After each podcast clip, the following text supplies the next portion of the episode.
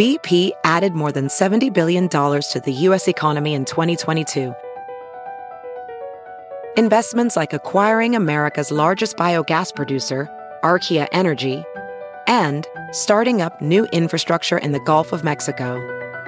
It's and, not or. See what doing both means for energy nationwide at bp.com slash investing in America.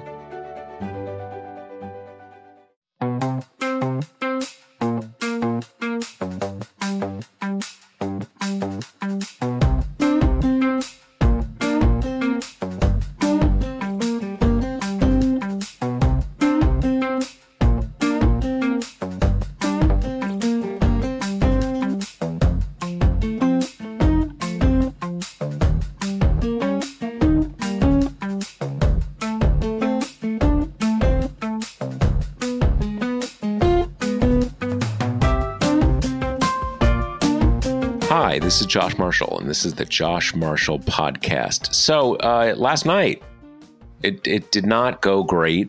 I guess you could say that did not go great for the Democrats. And uh, you know, we, when when uh, when you've been doing this as long as I have, you kind of you, you you you get used to how you uh, you know discuss these kind of these kind of election nights. And uh, this one wasn't great. That's there's no question about that. I mean, let's just review the basics. Uh, Terry McAuliffe was defeated by Glenn Youngkin in uh, Virginia.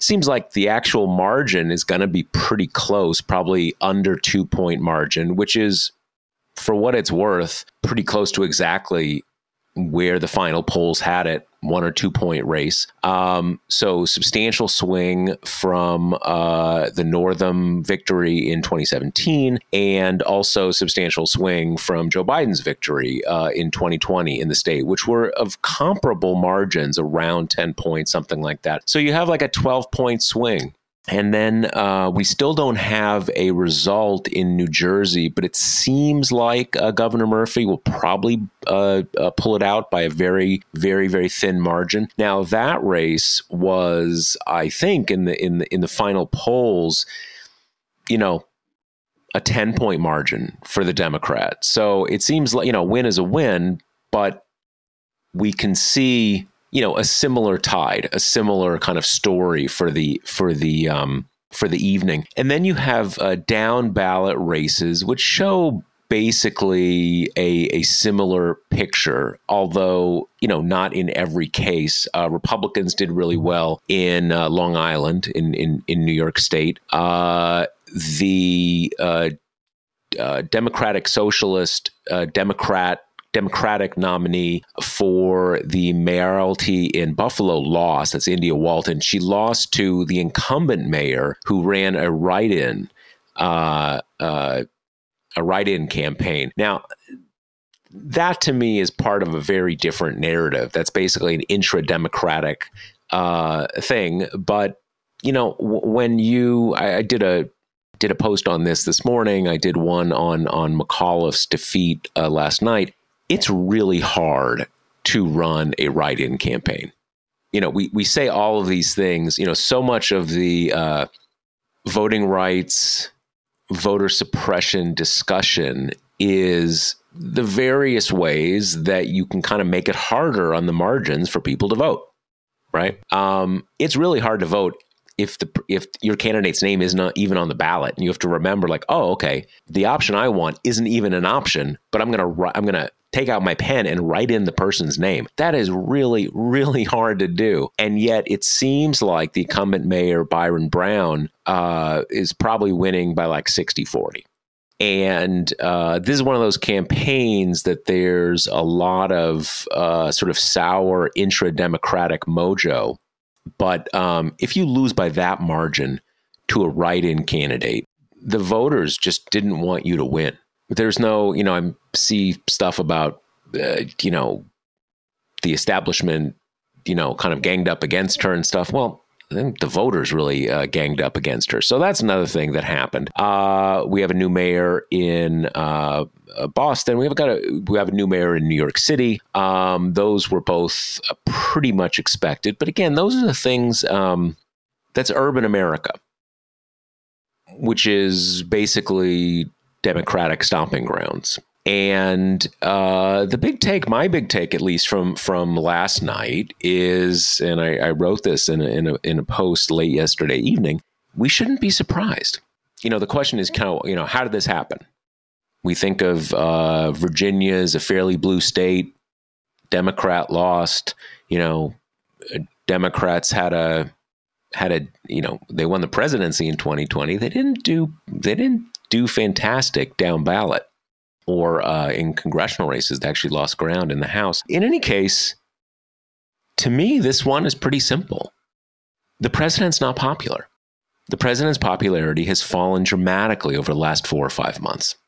Now, when and and so you so you have that. You also have the fact that right now, if you are not tightly bound to one of the two political parties, I think what you see is that the president keeps saying it is important to pass a couple bills that make up his presidential agenda, and he's unable to get it done. And two senators who most Americans had never even heard of before have the president kind of running around in circles. And we keep having votes that don't happen and more negotiations and setbacks and blah, blah, blah, blah. What you really see is the president looks weak. If you say something is important, then you should do it. And if you can't, you seem ineffectual. You seem weak.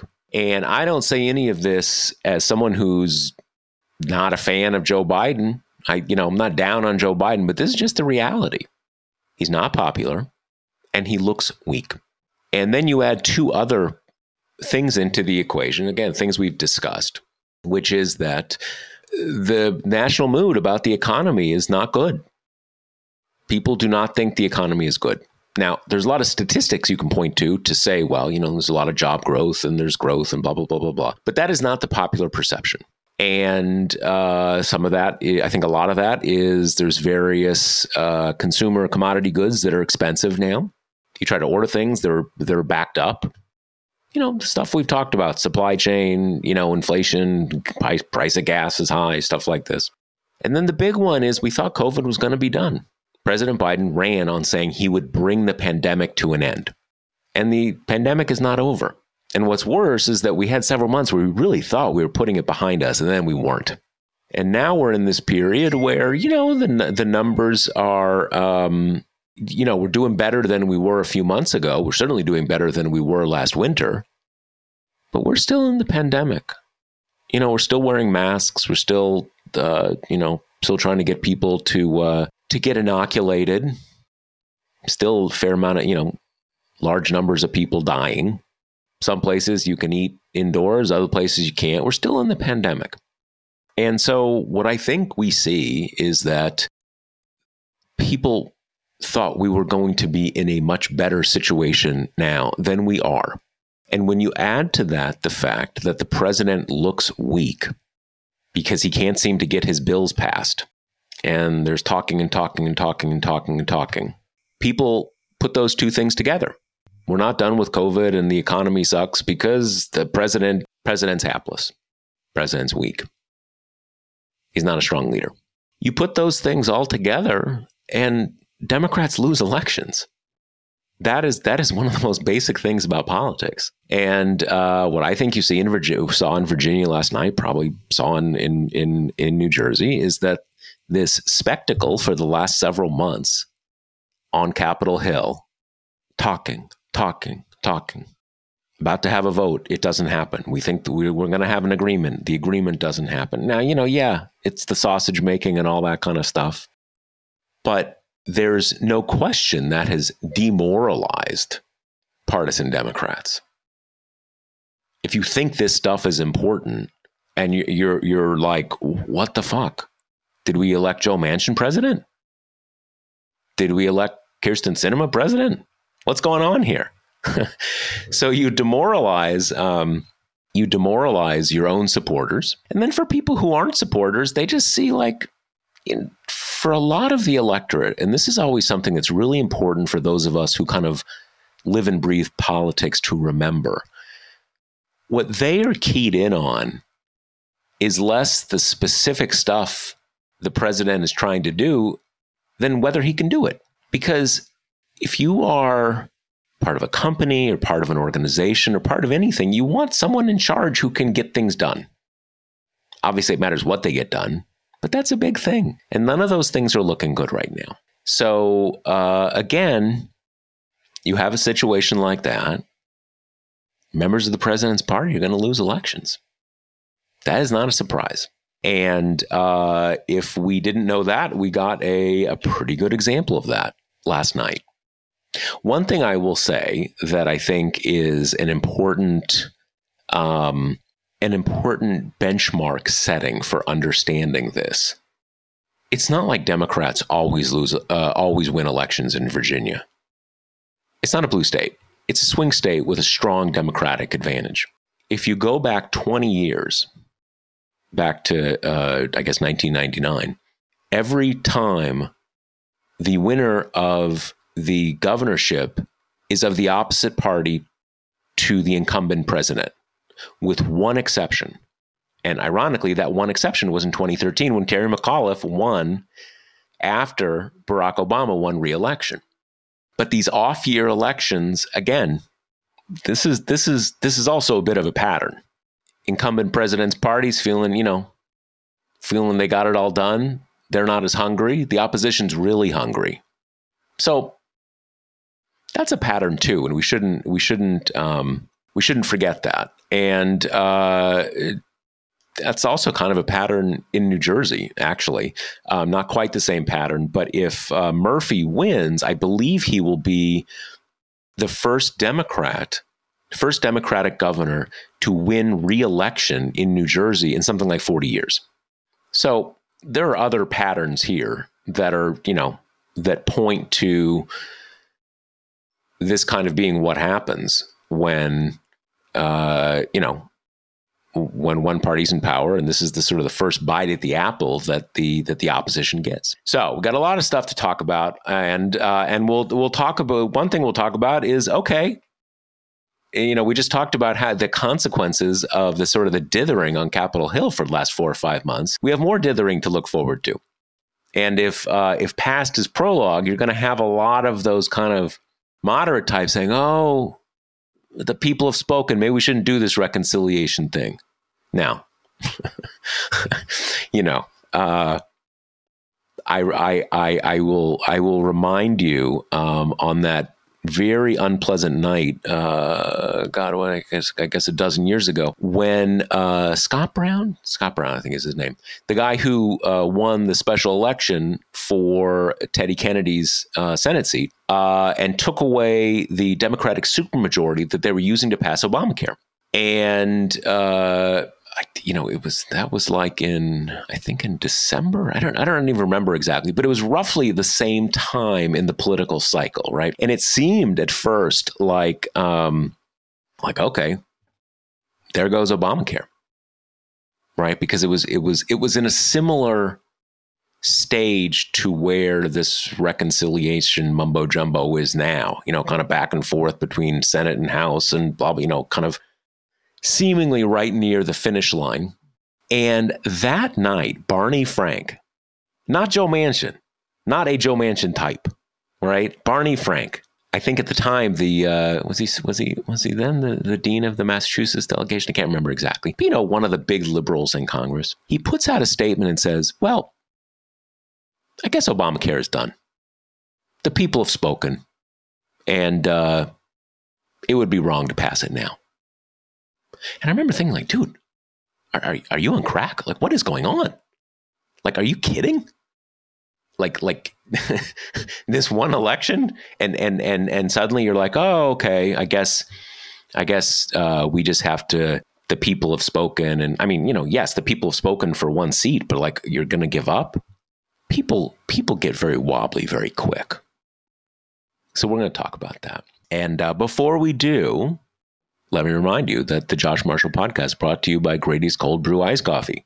You got hooked on $6 iced oat lattes and $5 nitro cold brews. It happens to the best of us. But a few months and a few hundred bucks later, you're ready to become your own barista. Making cold brew at home isn't rocket science, but it is messy not to mention the need for grinders, strainers, unitasker brewing containers. If you want to make cold brew at home, the easy way, order a Grady's cold brew kit. It's a simple and space efficient way to make a week's worth of coffee without the mess. Ready to give it a swirl? Get 25% off at Grady'sColdBrew.com with promo code TPM. That's Grady'sColdBrew.com with promo code TPM. Okay, uh, co-host Kate Riga what what is what is what is going on? I've gotten everybody pumped with my monologue. So so what do you have to share with us? Well, so the the thing that I've been interested in is that pundits have basically been telegraphing how they were going to treat this race for weeks, if not months. This was going to be if McAuliffe lost, the big bellwether. Democrats are doomed 2022, 2024, probably forever. You know, this is it. It's over.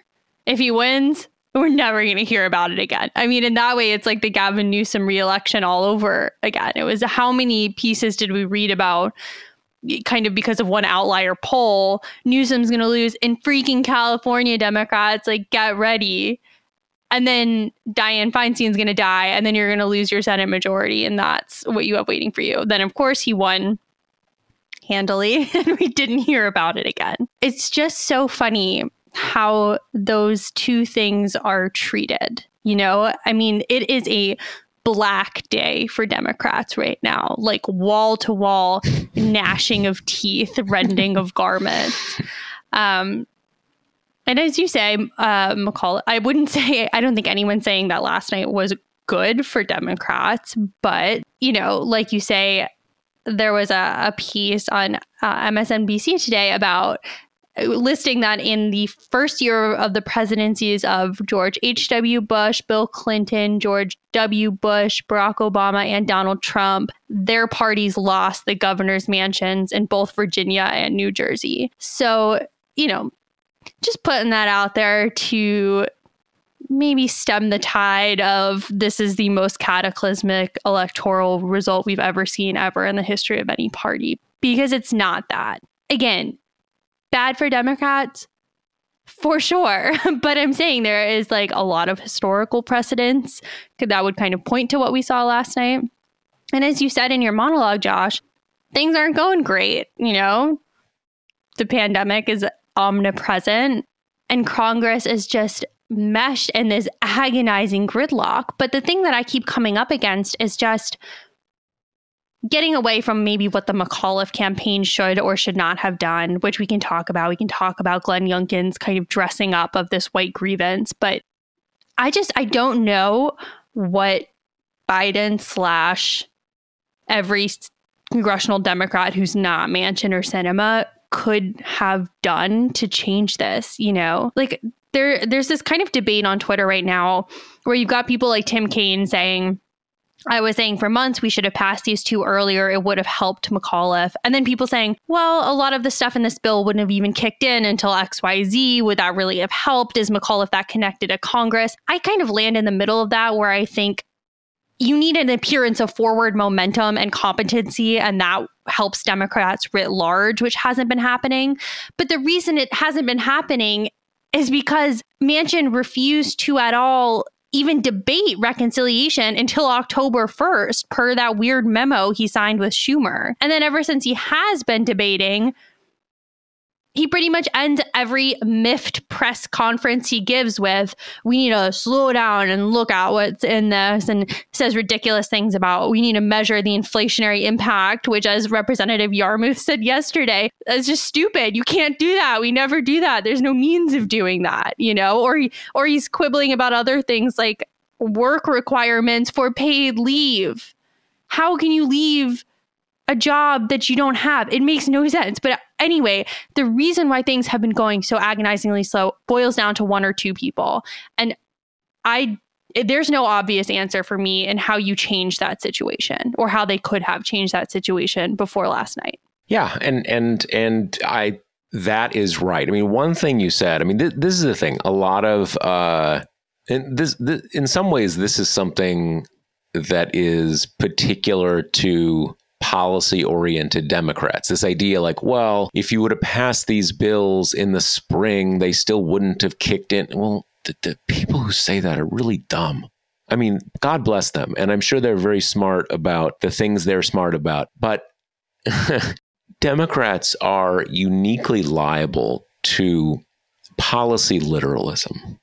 Most people are not, I mean, you know, one, one of the things we've seen is that uh, only like half of the people who actually got like checks even know they got them. Mm-hmm. or who passed them. Or a bunch, you know, people are not like policy analysts. But people do what does come through is is is the president winning or not winning? Is he getting stuff done? Uh, and that is that is something that comes through. And again, for a significant part of the electorate, they are less focused on the specifics of um, the, the, president or the uh, you know the, the party in power's agenda as whether they're able to execute on it.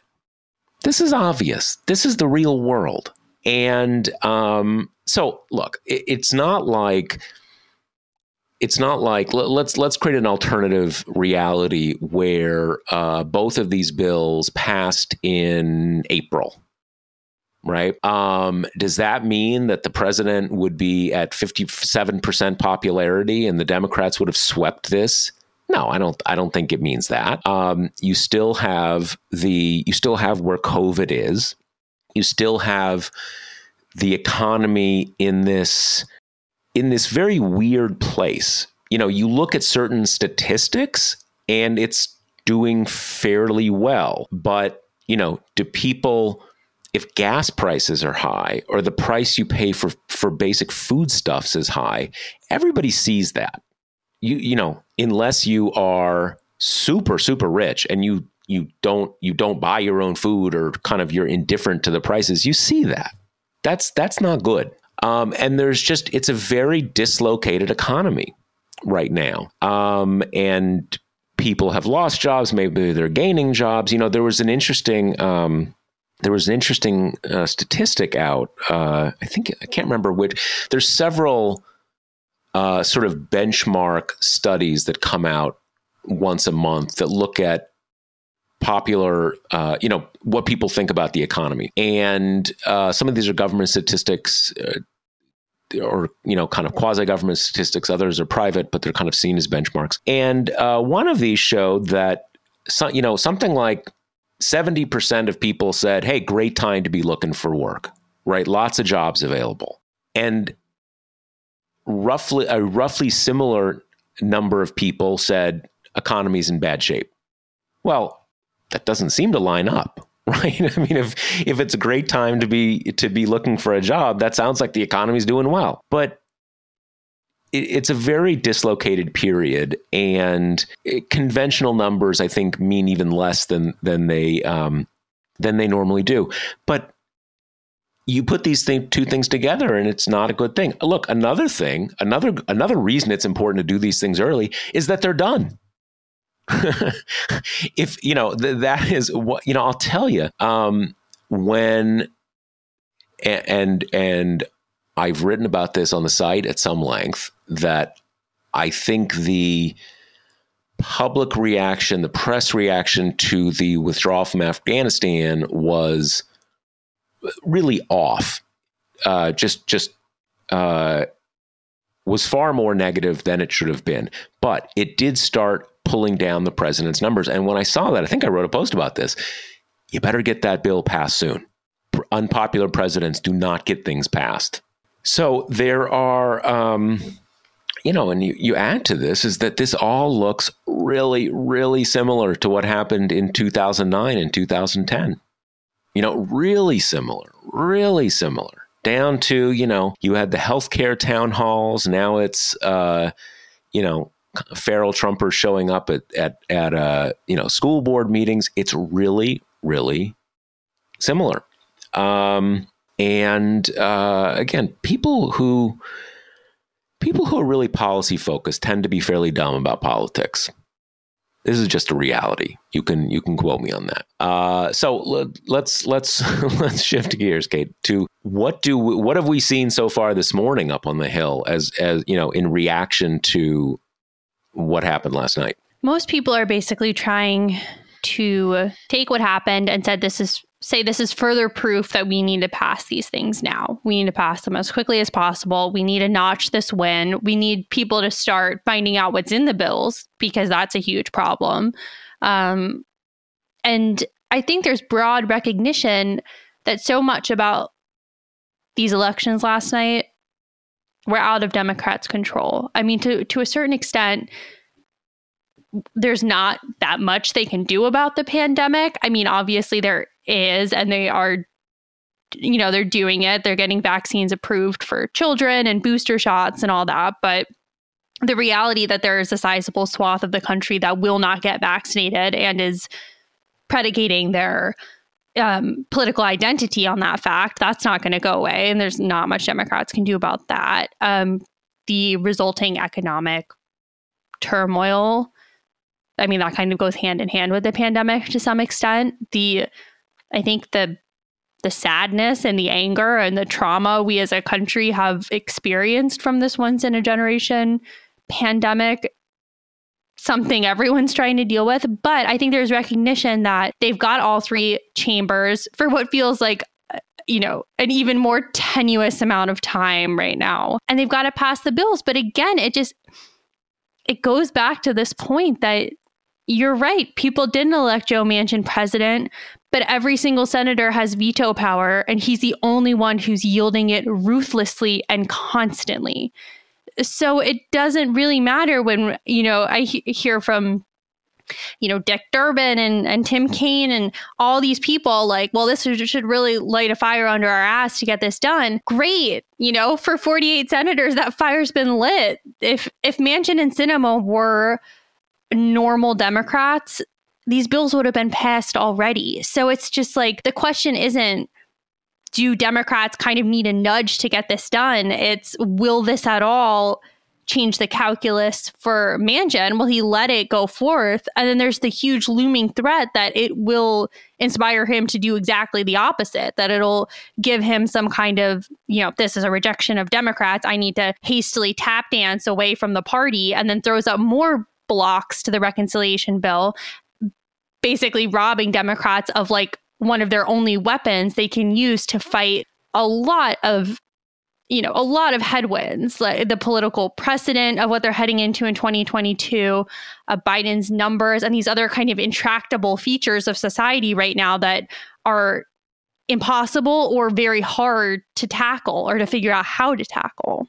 Yeah i mean one you know another another issue with passing these things is again, I think it shows it shows you can succeed at what you're trying to do. Mm-hmm. And again, that is an asset even for people who are indifferent or even not crazy about what it is you're doing.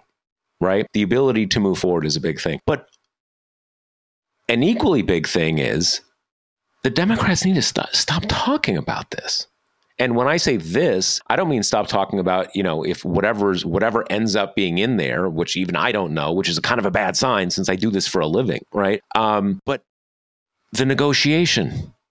They need to start talk stop talking about Manchins, stop talking about Sinema, stop talking about this back and forth and all you know, all of this um, all of this intra-party squabbling is toxic for the party. But in addition to that, they need to move on from it because it's true. Look, I don't I don't blame Joe Biden for the fact that there was a Delta variant. I mean, it's it's a virus, right? I mean, it kind of these these this is this is fate at some level. Um, but one thing I do notice is that yes, they're they're getting CDC and FDA approval for vaccines and and you know, he goes out and says every so often, like, oh, you should get vaccinated. But I'll tell you this I haven't seen Joe Biden talking about ending the pandemic in months. Now, I'm sure if I if if if I said this to uh, someone at the White House, they would. I'm sure that you know there's well, there was this time he said this and he made this press appearance and blah blah blah blah. Yeah, I get it. President says all sorts of things, but again, I'm pretty suffused in politics, and that is not what I've been hearing. Uh, what I've been hearing is about the Build Back Better bill. And what I've been hearing about it is less what's in it than the endless fighting over it. So for Democrats to um, to have a hope of having a better result in 2022 than they had uh, last night, a few things need to happen. One is the economy needs to get into a more stabilized place. And there are things that the president can do about that, but that is obviously not something that the president totally controls. We need to make uh, progress on COVID. Uh, that's kind of, you know, sort of the same thing. There, are, it, it is certainly not um, not something that is is entirely in the president's hands, but they need that to be their focus. And right now, it is not their focus. Their focus is getting this bill passed. And what you know, people democrats roll out these polls like well you know the build back better thing it's super popular and this part's popular and that part's popular and yeah those things are popular but for unless you're a partisan Democrat, this is not what you're really focused on. What you're focused on is is the present economy and COVID, and really COVID, because the present economy is both perceived as and in reality a a uh, an outgrowth of, of of the COVID pandemic, and that's what people are focused on and you need you need they need to actually be focusing on that and and be perceived to be focusing on that. And neither of those are happening right now. I'm not saying they're ignoring the pandemic but this is their focus and it is dragging down their popularity. And so for them to have a a better result they need to pass some stuff that is going to give their own partisans a sense that they've gotten some victories and done some big stuff, i.e., pass these bills and hopefully other bills, but at least these bills. They need to get some luck, right? They need things to start moving in a more positive direction and they need to appear that they're on the case. And the one thing that you can do to speed all of those things along is pass this thing. There is nothing the president or his party can do to start moving things in a better direction until these two bills pass. You're going to be stuck right here. There's going to be no progress, no progress in a political sense, let alone a policy sense. They cannot turn the page until these things get passed. And like, you know, Joe Manchin saying, oh, let's take a few more months. Well, okay. Wait until February to see if you can start changing things. There's not a lot of time left. It's just a massive problem that I just don't see. I don't see a solution for because Manchin has has proved unmovable by outside forces. Like I don't think he cares about what happened yesterday. He's kind of proven that he doesn't really care about the electoral fates of, you know, his colleagues who are up in 2022. He's shown us again and again. He wakes up in the morning, you know, he puts a finger to the wind, sees which way the kind of belt, the um, the gusts are blowing, and decides, you know, this is how I position myself to be a centrist and to care about bipartisanship. I'm going to be the number one biggest obstacle to everything that Democrats want to do, including the popular stuff. Um, you know, he gave a press conference on Monday where that he previewed and said everyone's got to decide where they stand. We're going to come out and talk about it, and it was. It was ridiculous. I mean, it was huffy. He was pissed off about something. He probably read something he didn't like. But it was the whole thing was just to remind people I could vote this down at any second, and I'm totally comfortable in doing that. That's what this whole presentation was. And it, I think you could kind of tell based on the reactions to it. You know, the White House basically was like, yeah, we think he's going to vote for it anyway. You know, various senators were kind of like, nah, nothing new. I think he was just pissed off. like, it was, you know, we're just, we're basically having to view this like dressed up temper tantrum because the one senator that matters like was pissy about something and then we come away not knowing anything new and it, that's just how it is and then the progress is made in these agonizing stretches. Like they actually had a fairly big win yesterday when Schumer announced that they'd come to an agreement on a proposal to let Medicare negotiate down costs of prescription drugs, which is I mean, it's a big deal. That's something a lot of Democratic presidents have tried to do and have been thwarted by the fact that the pharmaceutical lobby has incredibly deep pockets and, you know, a lot of influence. And in this case, that was something that it looked like Kyrsten Sinema murdered weeks ago. Looked like he was dead. She says didn't want to do it. What are you going to do? And they did manage to kind of wrangle it back from the dead. And it's definitely scaled back and less ambitious than what they wanted to do. But it's there. It's going to be in there. It's got all 50 votes. That's a big deal. That's a hard thing to do. And it just doesn't even matter because it gets subsumed into the next chapter of the psychodrama of what Manchin cares about and what he understands and doesn't and and what's he what he wants to do. And now you have you know, this Blue Dogs coalition in the House, led by Josh Gottheimer, putting out this like pouty statement when where they're like, we want a full CBO score and we want 72 hours to read the dang bill as if they're going to read the bill. And it's just kind of like, now, what what didn't they? But weren't you know Gottheimer's whole thing has been the uh, SALT deductions and, and moving that back to where it was uh, before the Trump tax cuts. And just mm-hmm. to remind everybody, this is you can deduct state income tax against your federal taxes, which frankly I think is good policy, and I, I, I think it's good policy just on general principles, but it also supports high tax, high service state governments.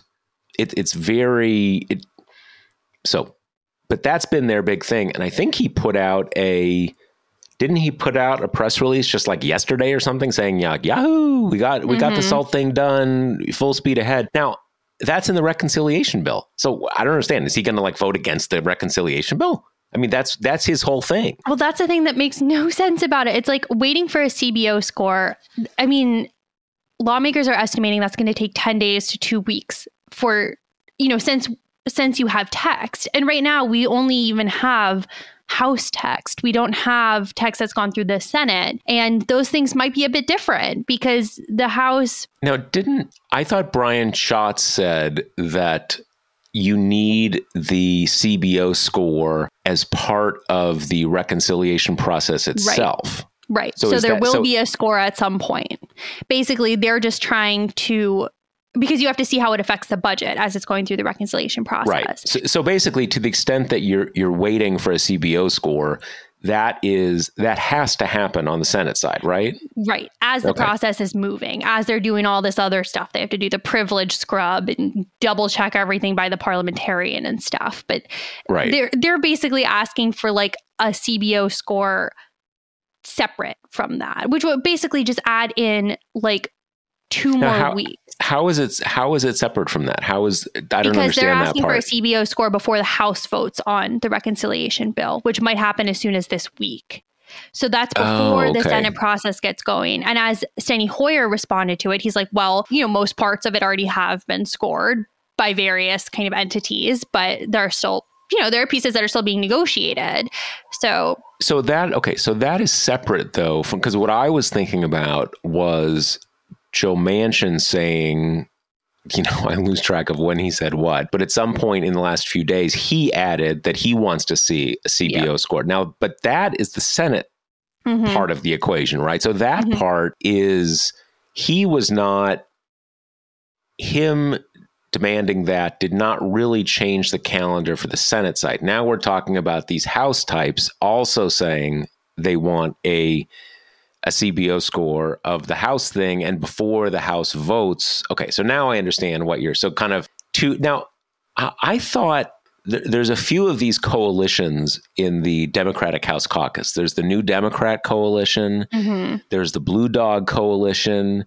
Um, I think the New Democrat one is a little um, more in line with party. I mean, they're both kind of you know centrist groups, but I think that the the New Democrat coalition's a little more like close to the leadership and the rest mm-hmm. of the caucus. Is that basic? Because I thought I saw them putting out a, th- a, a statement last couple days saying, you know, yep, full speed ahead. We're you know all good. Let's let's move. But this is the Blue Dogs, mm-hmm. and then you've got the separate sort of bespoke Gottheimer group, right? That which the, has a, a bit of overlap with this group with the Blue Dogs. So yeah. it's it's it's mostly the Blue Dogs, but uh, sort of like I said, sort of like a bespoke, um, you know, like doing a he's doing a collab. which as is my sons would say, Right, With, which uh, is- with the blue which is funny because as you say it's like if he's getting his will on the salt tax thing and the most recent news i saw on that front is that progressives were basically going to allow it but they're kind of fighting over an income cap to who this applies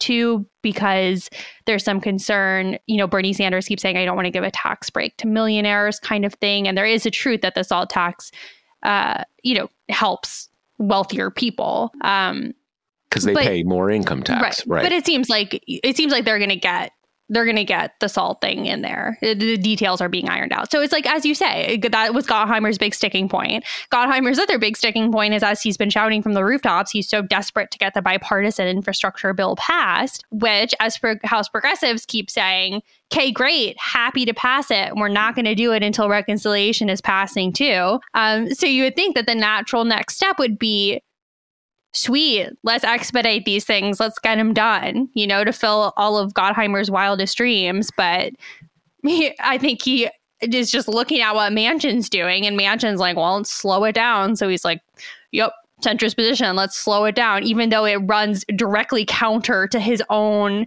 kind of priorities in the legislation. a funny thing is, and and history is pretty consistent on this.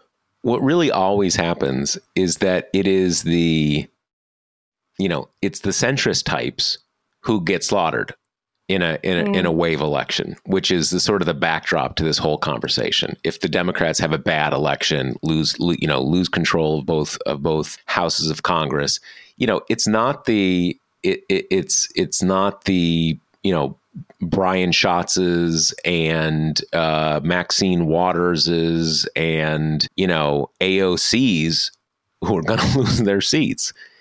It's the Josh Gottheimer types, and it is now. And you know, one of the things I think it was I can't remember who said this recently, but there's this um, there's this idea in Washington that these uh, you know centrist people in kind of you know you, you know kind of uh, swing districts that these people have their have a the the pulse of Mhm. swing voters. And in practice now someone like Joe Manchin's kind of in a in a unique case right? He's not in a slings i mean he's in a very conservative state. He kind of knows he's he has known how to make it work to date. Um, but most of these people they don't really have any particular insight into anything. They come in on the waves and they get swept out on the waves, and they really have no no no special insight at all. But again, it's always those people who end up getting um, uh, getting uh, slaughtered when when when you have a bad election cycle. And um, I, you know, I I get why with like Gottheimer, I get why he wants to get that um, that transportation bill passed. I mean, I want to get it passed, right? Um, but it's always been a little weird with him because he's not going to have a separate fate from the Democratic Party. And none of his none of his group is going to have a separate fate. They're all going to have a common fate. And so this you know, this stringing it out stuff, they are going to pay the biggest price for it. But everybody's going to pay a price because because the Democrats aren't going to have their majorities anymore. Yeah. Okay, let's turn to some questions. Um, the first is from Scott, who asks if we can go over the Senate schedule. Um, you know, when they're taking off for Thanksgiving, when does the debt ceiling come up again?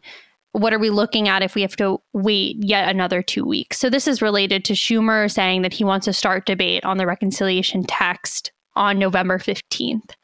Um, today, we're recording on November 3rd next week the senate is out all week for recess so they'll be back that one week and then they're out again the next week for thanksgiving So what does that mean in okay, so what does that mean in terms of if they do like let's say that Joe Manchin lets them start on November Mhm. 15th. Do they have time to pass it before the next recess, which I guess is the Thanksgiving recess? i honestly have no idea i mean they've there's going to be the privilege stuff the vote-a-rama stuff the parliamentarian stuff. I mean i assume that there is some degree of like walking and chewing gum at the same time here. Um but yeah it's not clear to me. But i mean we are entering like the holiday season and there is one of the strongest forces in Washington is people wanting to leave. So, I mean, that's what I was talking to Kane the other day, and he was saying, I feel pretty confident we'll get these both done before Thanksgiving because nobody's going to want to stick around that next week and get it done. And that can do kind of incredible work in getting people to drop opposition or any kind of like slowing down of the process that they can do. Right. Right. Um, right, right, so, right. but that that also entails, you know, the House is planning to pass these two things this week, the infrastructure and the reconciliation text that they have, even though that text will go over to the Senate, you know, be tweaked and then come over back to the House. But the problem there is, you know, the House progressives who have been loath to give up their leverage on the bipartisan bill to vote for it because then they the fate of the reconciliation bill becomes much more uncertain. And they've kind of softened their stance recently. Jayapal said if if Biden tells them that he's got the 50 Senate votes on reconciliation, that'll be good enough. They'll let it go. If they have text and that promise, that'll be enough. Which aside, I mean, we've been talking a lot about Biden's problems, which are legion, but I don't think anyone really expected going into this term that the Congressional Progressive Caucus and Joe Biden would be as cozy as they are, as mutually respected as they are. I mean, there is like quite a bond between him and this group, which I don't know. That's something that surprised me. I don't think that's something everyone would have bet on as Biden cer- came in. It, it, it's certainly surprising from the from the vantage point of the spring of 2020. Yeah, yeah, right. When he kind of when he kind of uh, zipped ahead of of of uh, Bernie Sanders at that is at at that point. But okay, so this, the basic point is that it sounds like if they can if the Senate Democrats can agree to actually start debating this on November 15th, there is a narrow window to have the big work done uh, by Thanksgiving, and then I guess maybe what there's like one final reconcil, you know, post reconciliate, no, not reconciliation, post recess. No, what is it? God, I'm losing track of. Uh, um, what is the? it's been so long since there's like regular order in Congress. There, I'm I'm spacing on the word. There's the process when you have the Senate passes their conference conference committee um, when you have two similar but but not identical bills passed through the house and senate you have a conference where they get together and kind of do a little final thing get a unified bill and then both pass it again so possible that you that you get the big thing done in uh, mid late november and then kind of put a you know put a bow on it i guess at the beginning of december Right. And as Scott mentioned there, December 3rd is like the next looming date when the debt ceiling comes up again. We have to deal with government shutdown stuff. We have the additional pressure now of the budgetary stuff is coming up, the appropriations bills. Um, and there's already been a meeting with, you know, what they kind of call the four corners, the the Democrats and Republicans on the Senate and House committees meeting. Uh, on the appropriations committees, they came out of that meeting with like nothing decided except a, a pretty strong conviction that there's going to be a bunch of CRs, continuing resolutions, which will just set up kind of mini cliffs throughout the year as, as Congresses want to do. So all that stuff is going to come to a head in December before Congress jets off for the holidays. So, you know, I think that's also another another pressure kind of being like god let's get let's get these two bills done first right and then right, deal with right. the next stuff got it um, okay What's next okay. question? Question from Steve, who says something I don't understand is why Biden doesn't go after Sinema and attempt to divide and conquer. Manchin has the credible threat of switching parties and is more popular in his state than Biden is, so he's got leverage. That's not the case with Sinema. Why isn't Biden uh, br- uh, barnstorming Arizona to bring more pressure to her? And this is something I'm kind of eager to talk about just because the Sinema problem has become so much smaller than it was in previous episodes. It it it it is. I was going to ask you about this. It is kind of weird that she seems to have dropped out of the obstacle game. Mm-hmm. Um, and I don't know. I don't know if it's exactly is that she's you know in earlier iterations of this, she seemed to kind of wait until Manchin was sort of running out of steam before she jumped in. Um, I, you know, I, I think my, my main answer to that question is it doesn't do you much good if you're a president at like 42% public approval to be showing up in someone's state. She's not popular, but he's not popular either. Now, among Democrats, she's much more unpopular than he is, but you know, you don't. It's it's not a very productive fight if you like, you know, like oh, you're more unpopular than I am. You know that that doesn't work.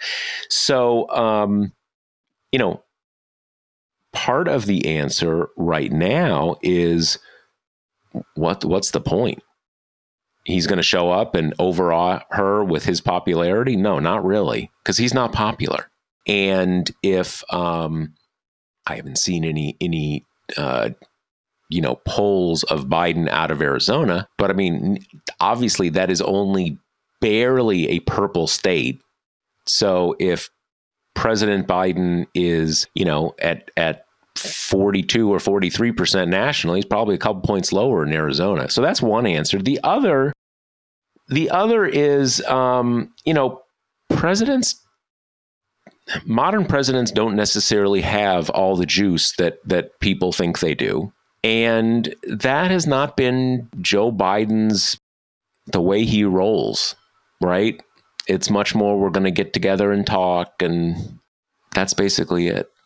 That's the answer. Yeah, on the on the Sinema becoming less of a problem thing, I, it's just kind of fascinating to me. It's like she created this enormous problem by saying we can't raise taxes on corporations or the wealthy. I mean, enormous problem. Like that was going to be the primary revenue stream to pay for the package, and she took the whole thing off the table. And not only was it important, it was kind of like a no brainer. I mean, if there's a litmus test in the Democratic Party right now, raising taxes on the wealthy and corporations is kind of it. Um, so she did that. She made the Medicare drug negotiations. I mean, she initially took that off the table, which again is a thing that has ton of consistent bipartisan popularity. The only reason it keeps not getting done is because the pharmaceutical lobby is so powerful. So she kind of takes her stances against these two super powerful things. Um, and then she I guess, lets herself be negotiated on the Medicare pricing thing. That's going to be in the bill now, a smaller version, but she allowed herself to be moved, which is kind of more than Manchin has done on basically any of the things that he's raised, with the exception of adding work requirements to the child tax credit. And then she agreed to the minimum corporate tax, uh, which was also kind of interesting to me because it's just like not a, a ton of ideological consistency between those positions and yeah, that's kind of where we're at. I mean, with all the stuff that's left, she isn't, at least in public, she isn't the big problem. Um, I mean, we actually, that's the other weird thing about this. There just aren't that many loose programmatic ends left that they're still fighting over. I mean, you have the House kind of taking a, a stance on paid leave, but it's kind of more messaging than anything else at this point. Manchin has proven himself to be kind of unmovable on it the Medicare pricing thing was like the big loose end negotiation thing that they were figuring out. Now we kind of have we have SALT kind of and there's there's still fighting over immigration with the parliamentarian, but I mean they're on plan C by this point, so that seems to kind of be a a fading effort. So I, it's just interesting. I mean, Sinema went from being like a much larger and less explainable problem than Manchin to now we're back with just Manchin kind of slow walking the whole, the whole thing. thing. Yeah, yeah. yeah. I, I, guess you know, it seems to me that we can't rule out the possibility that basically she's just. You know, it's sort of it's sort of like uh, when you have like you know uh, you know multi-person wrestling. You know, one taps out, the other you know the other guy's yeah. kind of gotten his yeah. energy back and goes in. Um, but I wonder if it is, and and I wonder if it has gotten through to her at some level that she's in a lot of trouble in mm. 2024.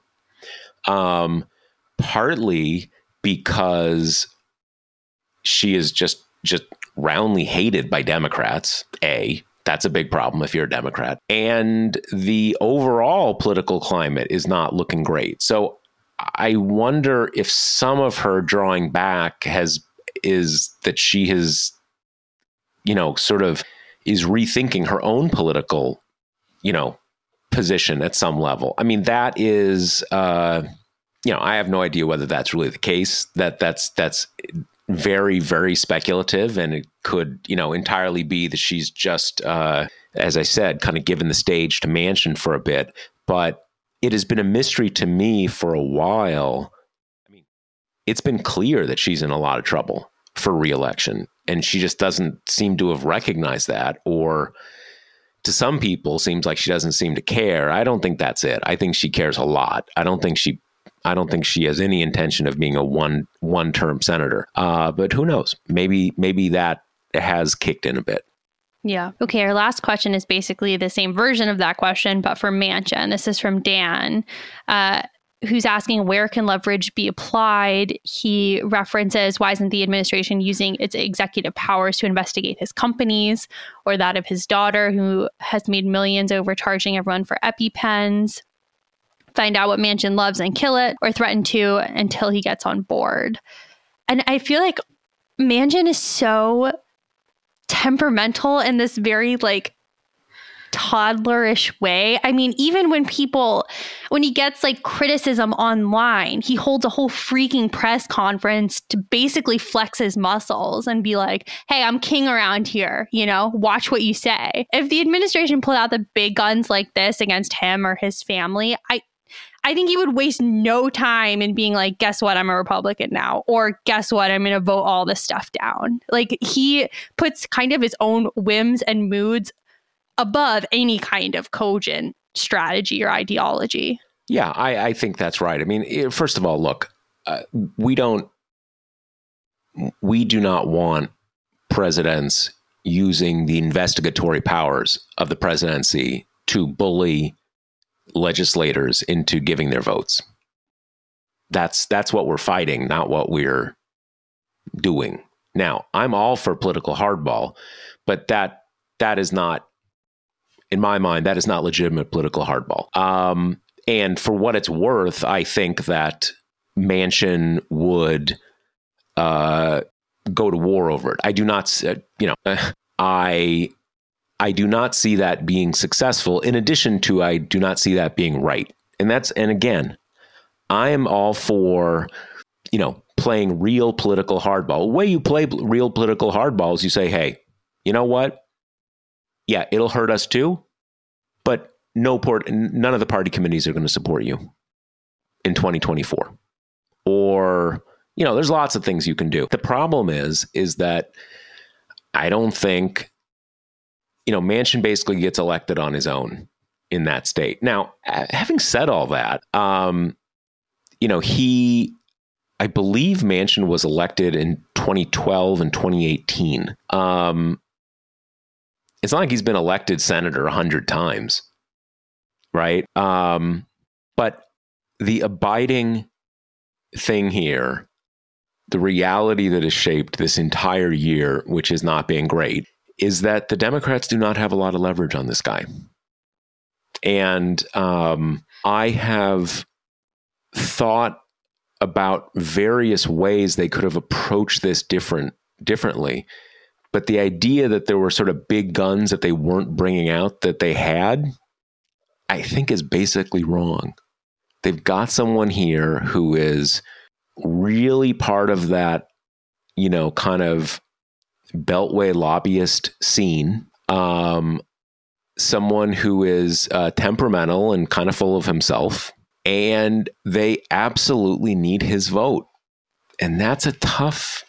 That's a tough combination. There's no. There's no. There's no obvious answer there that that that Democrats are not availing themselves of. Yeah, like I keep hearing jokes about, you know, why don't they just create like the Joe Manchin National Airport that is, you know, uses hoverboards and whatever. But it's, I mean, look at his attitude towards the reconciliation package. Like he's killed proposals that would help his constituents more than they would help the constituents of other people who are pushing for them because he happens to represent a relatively very poor state. And it doesn't matter. It doesn't make a dent. You know, he has this uh, kind of vague, amorphous, like everything else he believes idea of an entitlement society and is absolutely dead set against anything that falls into that category for him, even when the kind of objective evidence is your state would heavily benefit from this proposal. It doesn't make a dent. So, I mean, the sticks would piss him off. The carrots don't move him. What do you do? What do you do with a guy like that? You just have to kind of apply whatever pressure you think you can and get down on your knees and pray that he comes around ultimately. And that's where we are. And that's kind of where we've been for months. Yeah. Yeah. Um, it's hard for me not to think that there were much better ways to um, go about this. And uh, it's hard for me not to think that the president and his advisors in the White House gave way a little too quickly in the meetings they had in the in the immediate aftermath of the passage of the rescue package. Because you know uh, Senator Brian Schatz was was with us in a briefing a few months back, and and as he characterized it, a number of not just not just Manchin and Sinema, mainly them, but probably probably Tester and Warren, you know, probably a few other people. Not saying the stuff we're at now, but saying like, hey, the COVID relief thing, that was an emergency. A, you know, A, it was an emergency, and B, absolutely critical to give the president a win right off the bat. But we're not doing that on the infrastructure thing. We want to we want to try to build bipartisan consensus. Just letting you know now, we're not doing that kind of rapid thing again. Now, uh, I kind of think they, they being the White House, accepted that too easily that they needed to kind of say, you know what? Time is our enemy. We need to move really fast. You give us your bottom line. You tell us, and we're going to move ahead. Now, having said that, though, this is the same Joe Manchin that that seems immovable now, like eight months later.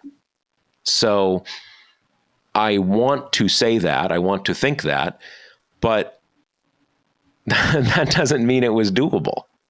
So um, we really do come back to um, some situations do not have do not have easy or good solutions. They may not have any solutions, and that is and that sucks. But that may be the reality. So, uh, on that happy note, let me remind you that the Josh Marshall podcast is brought to you by Grady's Cold Brew Ice Coffee. You can get 25% off at Grady'sColdBrew.com with promo code TPM. And that's it. That's it. All See right. You next week. Later. The Josh Marshall podcast is hosted by me, TPM reporter Kate Riga, and TPM founder, editor in chief Josh Marshall. The show is produced by Jackie Wilhelm. Thanks to Why Not Jansfeld for our podcast theme song, and thanks to all our TPM members who make this possible. Rate and review us on Apple Podcasts and subscribe wherever you listen.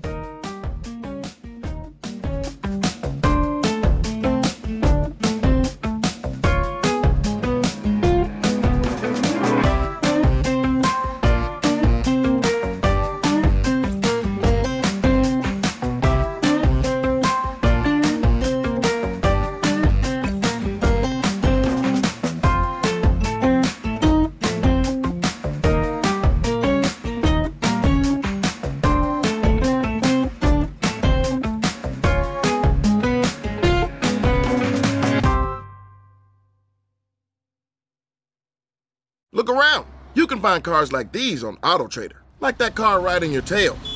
Or if you're tailgating right now, all those cars doubling as kitchens and living rooms are on AutoTrader too. Are you working out and listening to this ad at the same time? Well, multitasking pro, cars like the ones in the gym parking lot are for sale on AutoTrader. New cars, used cars, electric cars, maybe even flying cars. Okay, no flying cars, but as soon as they get invented, they'll be on AutoTrader. Just you wait. AutoTrader.